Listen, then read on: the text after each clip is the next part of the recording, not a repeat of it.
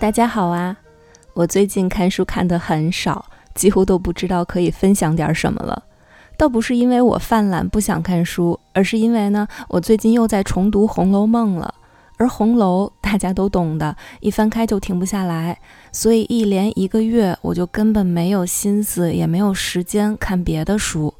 所以呢，今天我就干脆介绍一本专门分析《红楼梦》的书吧。虽然分析《红楼梦》的书多如牛毛，但是今天带来的这本比较特别，它是专门讲《红楼梦》中和钱相关的事情的，来自于陈大康的《荣国府的经济账》。今天的分享呢，大致会包含以下几个内容啊。首先呢，我会介绍一下作者陈大康，他是一位复旦大学数学系毕业，后来又攻读了文学博士的学者。他在研究《红楼梦》的时候呢，用统计学的方法判断出了后四十回的作者并非曹雪芹本人。整个分析的过程呢，都非常的有意思。然后呢，第二个部分我会简单说一下这本书的内容到底都涉及了哪些和钱相关的问题。再来，我会挑其中一个问题，也就是关于林黛玉的家产问题，结合作者的分析以及我自己查阅的一些资料，和大家详细展开说说。最后呢，我有一个看《红楼梦》的时候百思不得其解的小问题，也是关于钱的。我会在结尾的地方提出来问一问大家，如果有哪位听众知道答案，请不吝赐教。最后呢，我还想再说一句，就是喜爱《红楼梦》、分析《红楼梦》的人都实在太多了，因此也难免会出现观点相悖的情况。如果我说的地方有你觉得不正确，或者跟你的观点不太一样的，欢迎在评论区留下你的意见，我非常希望，也非常乐意和大家共同探讨。前面已经提到了，作者陈大康是复旦大学数学系毕业，后来才攻读文学的。而他对于《红楼梦》有一个非常重要的研究，也和传统的红学家不大一样，那就是通过纳字点数的统计方法，推论出《红楼梦》后四十回的作者并非曹雪芹本人。其实纳字点数法呢，并非陈大康首创。早在一九八零年，陈炳藻就在威斯康星大学召开的首届国际《红楼梦》研讨会上宣读了自己的论文，从词汇上的统计论《红楼梦》的作者问题。而他的结论恰恰是后四十回也是曹雪芹写的。且不论结论如何哈，先简单说一下纳字点数到底是个什么意思。粗略解释一下呢，就是统计某一些词汇在整个文章中出现的频率和分布。如果通篇都非常一致，那么就是同一个人写的；如果前后出现了明显区别，那就有可能是出自不同人之手。举个例子啊，如果呢一共十章的小说里，在前五章中，大家打招呼的时候都说“您吃了吗”。而后五章里用的都是“您好”，那后五章的作者大概率就不是同一个人了。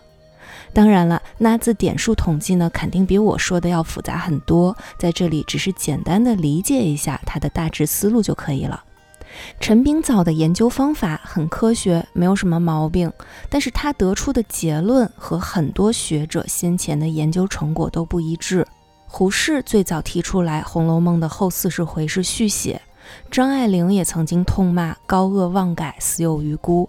而且就我们日常阅读红楼的感受来说，这后四十回怎么看都不像是曹公的笔法。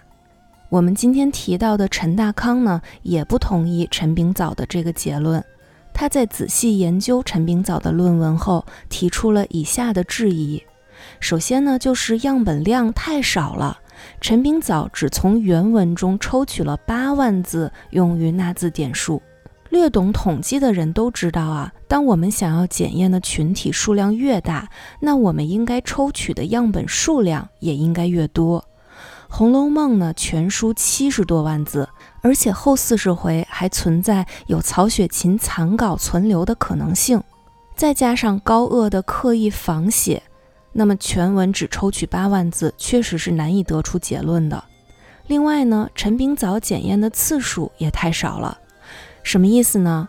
陈炳藻啊，把全书按照四十回一组，也就是一到四十、四十到八十、八十到一百二，这样一共分成三组，我们就称之为 A、B、C 三组好了。他从这三组中抽取了虚词啊、副词啊、名词啊、形容词等各种类型的词汇，一共进行了十四次检验，去看这些词在三组中出现的频率是否有显著的差异。众所周知呢，A、B 都是曹雪芹写的，这没有什么争议啊。关键是 A、C 之间的比较，还有 B、C 之间的比较，而他最终得出的结论就是没有显著差异。但是呢，这么庞大的著作，只用十四次检验就得出结论，确实也是草率了一些哈。那么找到这些问题之后，陈大康呢还不过瘾，他呢就干脆撸起袖子自己来搞研究。反正嘛，都是学数学的，自己研究也没什么问题。而陈大康的研究思路呢，其实和陈炳藻大致也是一样的，没有什么太大的变化。但是呢，他没有只抽取部分文本，而是对全书七十多万字整体都做了统计，并且还大量丰富了检验指标。整个分析过程呢是比较专业的，所以在这里呢，我就只说一些相对好理解的部分。首先就是很多能够代表作者行文习惯的词汇，在前八十回和后四十回中有明显差异。比如呢，前八十回就更多的使用乐性，而后四十回多用索性；前八十回多用才刚，而后四十回多用刚才。其次呢，前八十回的脏字儿很多。像是林黛玉这样带着仙气的女孩子，都免不了说几句放屁，更不用提凤姐、赵姨娘，还有一众丫鬟老妈子们了。而后四十回呢，脏字儿出现的极少。另外呢，作者还统计了各种虚词，像是了、的、呢、么这一类词汇的频率和分布，以及不同长度的句子的分布等等。最终的结论就是。后四十回与前八十回并非来自同一作者，而在后四十回中，八十一到一百回这二十回的文风和前八十回的文风更加接近，很可能存在部分曹雪芹的残稿。好啦，这个就是作者陈大康对于《红楼梦》的一大重要研究。其实听到这里，我们也能够感觉出来，就是学理科的人钻研起文学来，他切入的角度、关注的问题，就是和普通人不大一样。这个呢，也是今天要讲的这本书的一大特点啊，就是作者对于数字是相当敏感的，和钱相关的推导过程呢，也都非常的严谨。而且特别善于从钱、从数字，还有旁人不易察觉的细微之处窥见背后的问题。比如说，作者通过乌进孝的一张租单，就能够推算出贾府一个田庄一年上缴的粮食有十八万斤，进而判断贾府当时大致的经济状况。但是呢，这本书也是有一些问题的，比如就有不少作者都提出来的。整本书行文啰嗦，论据重复，导致阅读体验不佳。以及呢，部分论点是缺乏论据的，比如贾政、贾赦到底有没有分家，还有贾琏的嫡出庶出问题。这些问题呢，作者都是很快就拍出了一个结论，但是没有给出特别详实的依据和推导过程。但是啊，整体来说，我个人认为荣国府的经济账还是值得一读的。至少我自己读完之后，觉得受益匪浅。它给我打开了一个新的视野，那就是暂时把看似祥和的、体面的、其乐融融的日常交往都撇开来，单从钱的问题出发。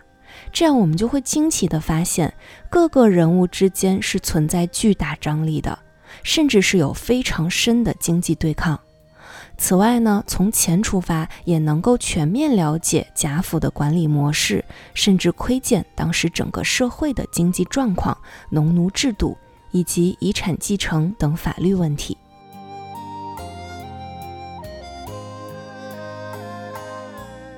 好，那现在呢，我们快速的来看一下这本书的大致内容。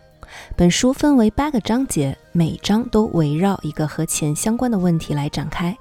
第一章林黛玉的家产问题，林妹妹家到底有没有钱？如果有的话，这些钱后来去哪儿了？第二章李纨和王夫人在书中从头到尾都没有说过话。作者呢，从这对奇怪的婆媳出发，引出了贾府的继承人问题。第三章，荣府应该谁来管家？在这里呢，作者充分论证了凤姐的才干，并且把李纨和凤姐拉开了对立面。第四章，围绕月钱的风波，详细阐述了不同等级的人月钱有多少，从而可见贾府内部的等级制度。第五章，探春和她的治家常事，在这里呢，对探春的评价是比较中肯的，有才华，能管事儿。但是改革本身省下来的钱，对贾府来说却是杯水车薪。第六章，那些半奴半主们，讲了包括管家、姨娘、傅小姐，还有奶妈们。第七章，荣国府的经济制度与管理制度，这一章特别好。把荣国府的管理机构梳理得明明白白。最后一章，荣国府经济体系的崩溃，核心观点就是贾府衰败的核心问题在于土地经济的崩溃，而身处二门内的人不管怎么折腾都是无济于事的。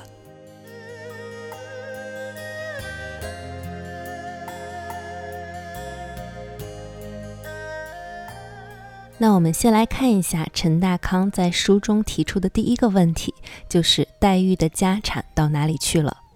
讨论这个问题的人其实很多，一来是大家都太喜欢黛玉了，二来林家财产的去向确实也是影响人物命运的一条非常重要的暗线。最早提出这个问题的人是清朝的屠莹，他认为呢，林家数百万家资尽归贾氏。而证据就是在贾府经济逐渐没落之后，贾琏对凤姐说的那句：“这会子再发个二三百万的财就好了。”而屠莹的思路大概是：既然说再发一个财，那么代表说曾经发过一笔二三百万的财，那这个财是从何而来呢？结合前文林如海去世的时间和建造大观园的时间，正好是前后脚。那么这笔钱自然就是从林家来的。这么看呢，是也有一些道理的。但是这个结论啊，多少就来得草率了一点儿。我们来看看陈大康是怎么说这个问题的。要论证黛玉的家产问题，第一步就是要看林家到底有没有钱。我在初读《红楼梦》的时候呢，第一印象是林家远远比不上贾家。贾史王薛四大家族多威风啊！又没有听说过林家在哪个护官符上，再加上黛玉入贾府的时候，看到三等仆妇的吃穿用度已是不凡，而黛玉自己更是处处小心谨慎，十足的小家碧玉进了公爵侯府。后面呢，黛玉在闹脾气的时候也说过，湘云是公侯的小姐，而自己是平民的丫头。但事实真的如此吗？未必哦，林家不仅有钱，而且是很有钱。他们未必比贾家差，人家只不过是不像贾府那么讲究排场而已。我们来说说证据哈，在第二回里呢，就详细介绍过林家祖上袭过列侯，今到如海，业经五世，起初只封袭三世，因当今隆恩圣德，额外加恩，至如海之父又袭了一代。可以看出来啊，林家的祖辈呢是列侯，比贾家低了一等。但是呢，贾家的爵位其实是递减承袭的。到了贾赦这一代，袭的早已经不是公爵了，而是将军。但是林家可是扎扎实实的四代列侯，积累下的财产必不会少。再加上林家支数不盛，子孙有限，虽有几门，俱是堂族而已，没甚亲支嫡派的。什么意思呢？哎，没有人分遗产，四代列侯积累下的家财都是林如海的，所以呢，我们得出的第一个小结论就是林家祖上殷实，是实实在在的钟鸣鼎食之家。再来看林如海本人啊，前科探花，今已升至兰台寺大夫，本贯姑苏人士，今钦点出为巡盐御史。其他的咱们不说啊，这个巡盐御史可是有名的肥差，专门掌管着盐商贩盐的许可证和盐相关的生意，最终审批权全部都在巡盐御史手里。当年呢，在康熙南巡的时候，曹家接驾，把银子花的淌海水似的。康熙还专门命李旭管理盐务，把盐政盈余补充曹家亏空。李旭给康熙的奏报里面就有提到过，说严正一年的盈余有五十八万六千两。当然了，可能有的人就会说了，那都是贪官做的事情。林如海是个读书人，有风骨，有气节，不会这般敛财。嗯，我觉得吧，林如海或许做不成巨贪，但是呢，他也绝对不会是像海瑞那种官场异类。水至清则无鱼。他能够在官场混得这么好，一定范围之内的潜规则大概还是遵守的。而关于这个点啊，陈大康提出了一个非常有意思的论据，那就是林如海和贾雨村的关系。大家应该都还记得哈，贾雨村是被罢官之后才到林家给黛玉做家教的。后来朝廷有了起复救援的计划。是林如海主动给贾雨村写了推荐信，又上下打点好所有的费用，这说明什么呢？首先，林如海和贾雨村是非常投缘的，甚至啊，有的人还从他们考科举的时间推算出，这俩人很有可能是同一年同一榜考上的，只不过一个是探花，一个是进士。但是咱们不管有没有这一层同榜的渊源，林如海肯定是很看重贾雨村的，否则也不会大力举荐他，更不会让宝贝女儿跟着贾雨村同路去贾府。第二点，林如海既然举荐了贾雨村，那么对贾雨村被罢官的前科肯定是很了解的。既然了解，还愿意请他做家教，并且愿意给他写推荐信。可以想见，林如海对于官场的那些龌龊事儿，其实是有一定的包容度的。第三点，从林如海转托内兄务必周全协佐，所有费用之力不劳尊兄多虑的这么体贴的做法来看，他是为贾雨村又托关系又花钱，说白了就是走后门加贿赂。可见林如海对这种官场潜规则不仅相当清楚，而且。运用自如。说到这里呢，可能大家情感上会有些难以接受啊。整本书中最虚伪、最可恶的贾雨村，居然和林妹妹的父亲关系匪浅。但是也没有办法，至少从这几条论据来看，事实就是如此。总之呢，从上述几点来看啊，林如海绝对不是海瑞，他是懂得所谓的为官之道的。而这样的人。被安放在巡盐御史的位置上，他能没有钱吗？还有一点啊，是陈大康在书中没有提到的，林家呢有一笔隐藏的巨款，那就是贾敏的嫁妆。大家不要小瞧嫁妆哦。为什么凤姐在贾琏面前底气那么足？除了她本身精明强悍又能管家之外，还因为她从王家带来了丰厚的嫁妆啊。凤姐都说了。王家地缝里的扫一扫都够贾家吃一辈子了，所以有钱腰杆才硬啊。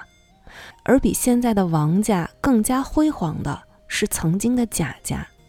王夫人就对凤姐曾经说过啊：“你林妹妹的母亲未出阁时是何等的娇生惯养，是何等的金尊玉贵，那才像个千金小姐的体统。能够让王夫人这样评价的贾敏。”她出嫁时的嫁妆能少吗？大概不会比王夫人嫁到贾府时差吧。所以呢，综上，林家四代列侯的积累，加上林如海巡盐御史的官位，再加上贾敏的嫁妆，这三样一起，绝对不会是小数目。那么这些钱会留给林黛玉吗？林家的财产有没有留给林黛玉？陈大康的结论是肯定的。他在书中给出的主要依据是，原文中明确说了林家支数不盛，子孙有限，虽有几门，俱是堂族而已，没甚亲支嫡派的。那么林如海的财产显然只应归于他唯一的女儿林黛玉。关于这一点呢，我也特意查了一下相关的资料，在明清时代妇女的地位与权利这本书中，详细阐述了妇女继承权的问题。其中呢，说到明清对于这一点法律上基本都是一致的。那么我在这里完整引用一下清律，是这么说的：户爵财产果无同宗应继之人，所有亲女承受；无女者，听地方官详明上司，着拨充公。这段话的意思就是，对于户绝的家庭，也就是没有儿子的家庭。首先要看家中有没有同宗室继承者，如果有，那么财产首先要归同宗室的继承者；如果没有，则财产归女儿所有。要是都没有呢，那么家族财产便会被充当国用。那么什么人才算是同宗应继之人呢？还有一位学者叫做尹一君，他在《红楼梦的法律世界》中提到，按照洪武二年的一项立法。注意啊，因为明朝和清朝对于妇女继承的问题，其实处理是大致一致的，所以我们这里看洪武二年的立法，应该也没有问题。这个立法呢是说，四世以内、四代人以内的任何一个侄子都享有叫亲生女儿优先的继承权，学者将其称为强制侄子祭祀。以此看来呢，林黛玉是否能够顺利继承家产，关键在于她还有没有四世以内的亲戚。按照紫鹃情词是莽玉那一章说的，林家实没了人口，纵有也是极远的来看，大概是没有四代以内的人了。这里呢，作为对比，我们可以看看贾府的情况哈，从贾元、贾演到贾代化、贾代善，再到文字辈、玉字辈。刚好四代，但是四代之内两府人的交往是非常密切的，甚至惜春呢，干脆是常年居住在荣国府的。如果黛玉还有四代以内的宗亲，那么林如海为什么还要大老远的托孤到贾家呢？所以呀，根据上面的分析，结论就是林家是没有可以继承财产的同宗室继承者的。而林黛玉大概率就是唯一的合法继承人。其实说到这个问题啊，书中除了黛玉，还有一个重要的绝户女，那就是宝钗。薛蟠虽然人还活着，但是大家还记得葫芦僧判葫芦案吗？其实从葫芦案过后，薛蟠从法律意义上就已经是一个死人了。一个法律上的死人，还怎么继承薛家财产呢？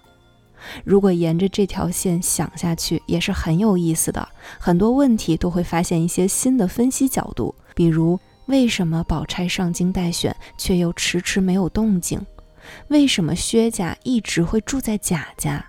薛姨妈为什么会一直想要让宝钗嫁给黛玉？不过呢，这些问题和今天这本书没有关系，咱们就不展开讲了。我们还是回到林妹妹。最后呢，黛玉的钱到底去哪儿了呢？首先啊，相对明确的是，这笔钱是被带回了贾府，并且由贾母代为保管的。这个呢，其实也是比较顺理成章的一个结论哈。黛玉人在贾府，那么钱自然也跟着去了贾府。而书中也有不少细节作为印证。比如林如海病重的时候，老太太定要贾琏送黛玉回去，并特意嘱咐仍让带回来。而贾琏回来以后呢，也是专门先遣人来报信，说诸事停妥。老太太可是经历过大事儿的人，她不可能想不到像黛玉这样的绝户女，父亲死了，遗产问题是最重要也是最紧急的事情。他派贾琏过去，除了一路上照顾黛玉，一定也会对于财产问题有安排，比如家里的房子、田产怎么解决，哪些该留，哪些该卖，还有会不会有林家五代以外的远房亲戚，这时候突然跑回来和林黛玉争财产。这种吃绝户的情况可是有可能的。但凡有一个人声称我是在林如海死前被过继过来的，并且其他宗亲都认可了，那么林黛玉可就孤立无援了。所以呢，老太太特意嘱咐贾琏回去，并且一定要把黛玉仍带回来，其中必然会有这些考量。再结合贾琏和黛玉在苏州待了那么长时间，足足有一年多。当然了，这里也是有争议的啊。有的人呢考证说，可能是作者的时间写的有点问题。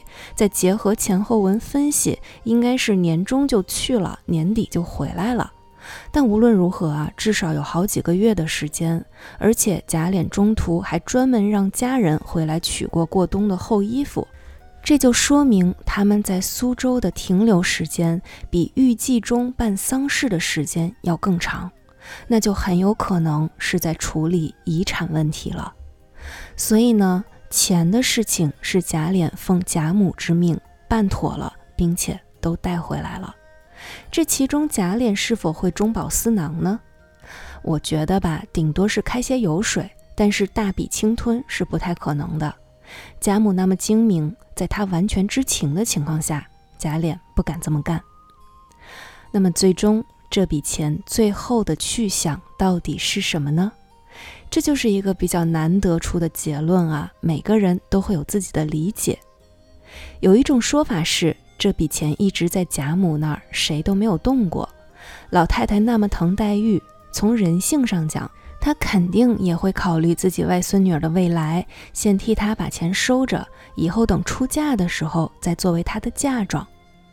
还有一种说法呢，也是这本书中陈大康的观点，那就是黛玉的这笔钱被用来建造大观园了，而且贾母从头到尾都是知情且认可的。贾府的经济状况一直是不太乐观的，开篇借冷子兴之口就说得很清楚了。那么是从哪儿弄来一笔钱去修建大观园呢？光是花烛彩灯各色帐幔就花了两万银子，那么整个园子的总耗资一定是非常巨大的。但是这笔钱又不能不花，元妃省亲，招待不周就是得罪皇帝，触怒天威。而林家的巨额财产又恰逢其时的来到了贾家，老太太能不用吗？无论她多么的疼黛玉，这种关键时刻，黛玉的优先级。一定是往后排的，而这笔账，贾母肯定是算得清楚的。这个问题啊，再结合贾府内对于木石姻缘和金玉良缘的站队问题一起来看，就会更有意思。为什么贾母和凤姐始终都坚定地站在宝黛党一边？除了情感因素之外，是不是也有经济原因呢？黛玉的钱都被你贾家花完了。如果将来她要外嫁，嫁妆怎么办？难道还把这笔亏空补回来吗？但如果她嫁给宝玉，两个孩子都是自家的，嫁妆都不必挪地方，这多好！薛姨妈说这门亲事四角俱全，怕不是也隐藏着对贾家这笔生意的暗暗嘲讽吧？林家财产的去向。历来研究热度都很高，各种观点都有。我个人觉得呢，《荣国府的经济账》这本书讲的还是挺不错、挺清楚的。今天也接着分享这本书，把这个问题好好的研究了一下，整个过程都很有意思。不过呢，我发现了一个比林妹妹的遗产纠纷更难、更琢磨不清的事情，那就是大观园里的食物都是怎么分配的呢？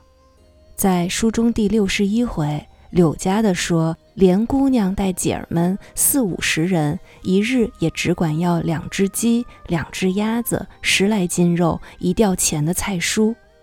看到这里呢，我就久久沉默了。且不管一吊钱能买多少菜蔬，就光看这两只鸡、两只鸭子，四五十人分，到底怎么分呢？如果哪一房的姑娘想吃一盘红烧鸡翅中，那是不是得攒半个月的鸡的配额才够用？如果每一房的姑娘都想吃红烧鸡翅中，那是不是还得轮流吃、排队吃？可能大半年才能吃上一次，而其他日子就只能用鸡胸肉炒青菜。这么想起来，大观园的伙食好像也不怎么样啊。总之，这个问题我真的是困扰了很久。如果我是柳家的，我去管大观园的厨房，大概早就秃头了吧。关于这个问题，你们有答案吗？